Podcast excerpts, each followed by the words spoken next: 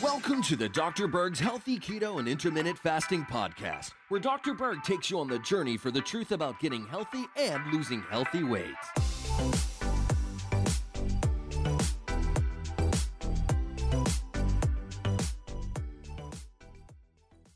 So today we're going to talk about how to get rid of bloating and abdominal distension.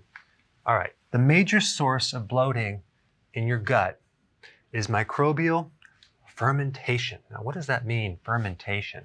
Fermentation is simply the chemical breakdown of a carbohydrate by a microbe.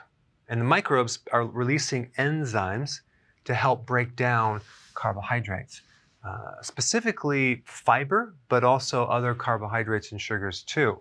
But these microbes have the ability to break down fiber, whereas our bodies do not have the ability to do that. So these microbes can break down these undigestible fibers and turn them into some interesting things. Uh, one is it turns it into a small chain fatty acids. So these microbes are turning fiber into a type of fat. Very interesting. Also, lactic acid, also methane, okay, methane gas, and hydrogen gas, which, by the way, this is very explosive.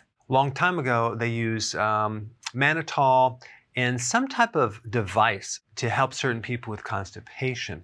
Apparently, there's been situations of intra-abdominal explosions um, with somehow sparking some of these gases and creating a terrible effect. So now they don't use the mannitol in that device anymore, thank goodness.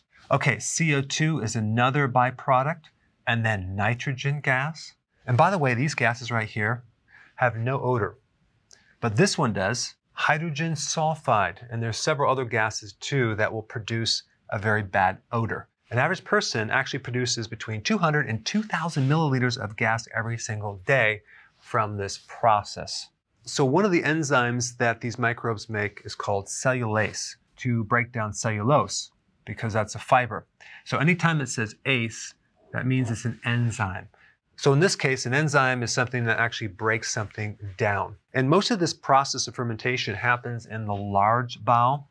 But if you have a condition where the microbes are actually in your small intestine, it's called uh, SIBO, small intestinal bacterial overgrowth then you're going to have a, a big problem because you're going to get fermentation in the wrong place, and that can create a lot of abdominal distension. So there's a couple things you need to do if you have a lot of bloating.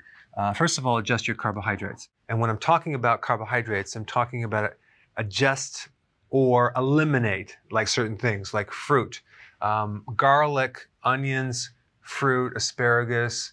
Milk has uh, lactose in it, and so does yogurt. You just need to avoid these right here. And there are other vegetables as well that you need to avoid. When I put a link down below for more data on that if you have this problem, but these are a must. So I just would avoid these things right here. So you want to adjust the carbs and adjust the fiber. So maybe you don't want to consume the large quantities, especially if you have this happening in your small intestine, okay, because it's going to overload the system. So you might want to cut back on the fiber and see where your body is comfortable. But what's interesting is these microbes will adapt to almost any environment. So as you change your diet, these microbes will adapt to that and they'll grow.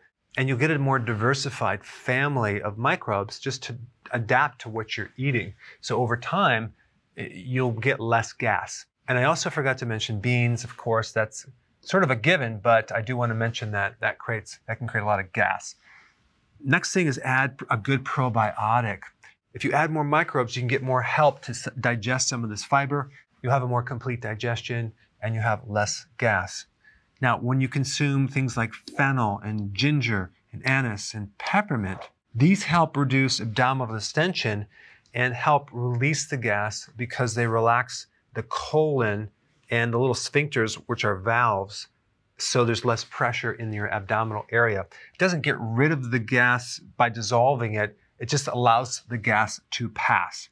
The next and the last thing, which is very important, is to acidify the stomach, either with apple cider vinegar or betaine hydrochloride. That'll just improve the digestion in the stomach area, so then the small intestine uh, doesn't have to work so hard, as well as the large intestine.